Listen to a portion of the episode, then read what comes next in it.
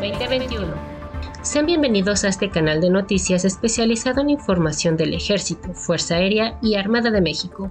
Este 14 de diciembre tenemos un resumen de la conferencia Geopolítica y Geoestrategia del Medio Oriente, presentada por el doctor José Medina González Dávila, en la Asociación de Graduados del Colegio de Defensa Nacional el 18 de noviembre, conferencia donde se abordó la compleja problemática del Medio Oriente.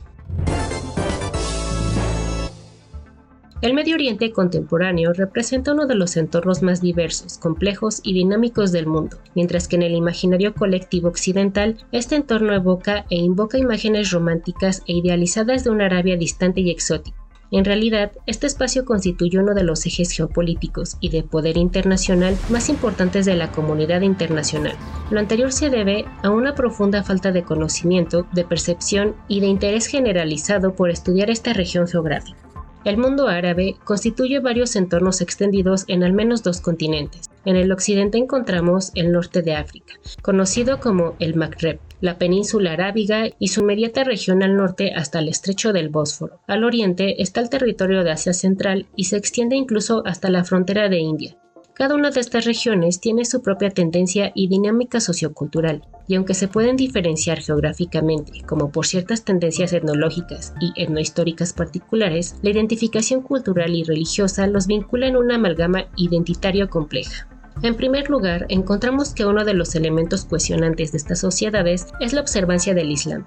Aunque existen dos grupos principales de esta, que es la segunda religión más numerosa del mundo, a saber la Shia y la Sunna, así como diversas sectas y grupos particulares, también en este entorno se dan cabida diversas religiones y creencias, contrario a la imagen difundida en el mundo occidental en los últimos 20 años. El Islam en su estado puro es una de las religiones más tolerantes de la historia.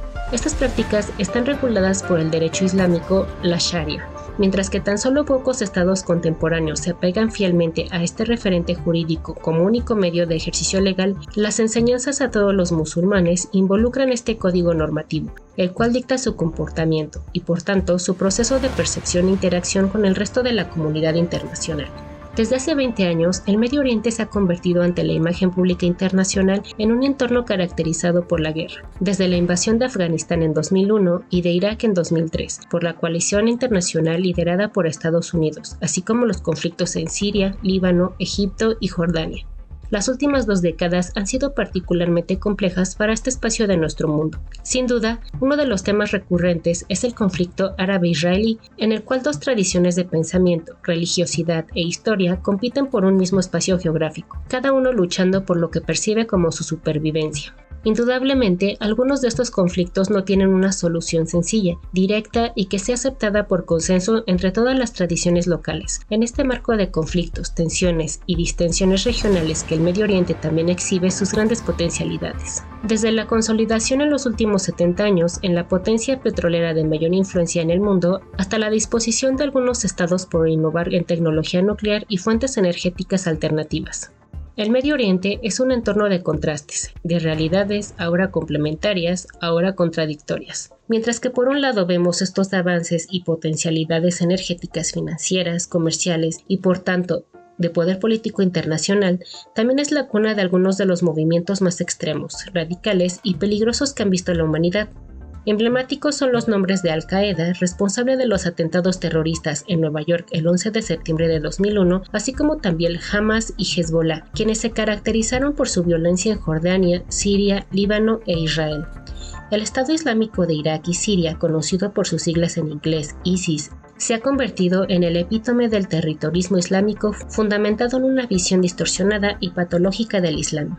Estos movimientos se han expandido a África, Asia Pacífico y existen indicios de posibles vinculaciones con América Latina. La expansión de organizaciones con tendencias terroristas ha capturado la atención internacional, dejando de lado y en la obscuridad relativa los grandes avances científicos y tecnológicos que se han generado en las últimas dos décadas, así como la profunda trascendencia y riqueza cultural de este entorno geográfico. Actualmente, la diversificación comercial, financiera y inversión del mundo árabe al resto del mundo ha desafiado cualquier expectativa en su contra. Dotados de una incuestionable visión prospectiva y estratégica, el Medio Oriente se ha convertido en uno de los principales centros de gravedad del tercer milenio. Desafiando las expectativas, vemos cómo estados como Irán se están convirtiendo en potencias regionales, con capacidades militares, navales, aéreas, espaciales y cibernético-virtuales muy considerables. Nuevamente y de manera cíclica, vemos cómo este país se está reinventando con un nuevo imperio persa, un regreso a su antiguo esplendor y capacidad de influencia global.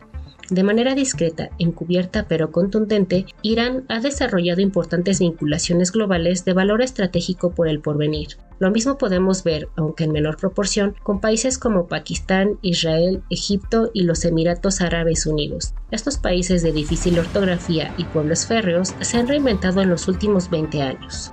En esencia, tenemos una región que sigue en proceso de transformación y cambios. Apenas en 2021 vimos el regreso del talibán a Afganistán y el abandono de Estados Unidos de este teatro de operaciones. Pese a la presencia multinacional encabezada por la mayor potencia del mundo y de más de 20 años de guerra en diferentes niveles de intensidad, el indomito Afganistán volvió a sorprender al mundo. Guardando las debidas proporciones y contextos, es un ejemplo del presente y futuro del Medio Oriente. Más que abocarnos a imágenes idílicas, románticas o que evoquen un pasado percibido distante, debemos reconocer al Medio Oriente como uno de los grandes ejes del poder en el mundo actual y para el porvenir. Es y será un un entorno donde el pasado vive en conjunto con el futuro, donde la tradición se conjunta con la innovación y donde el porvenir augura complejidad, pero también oportunidad.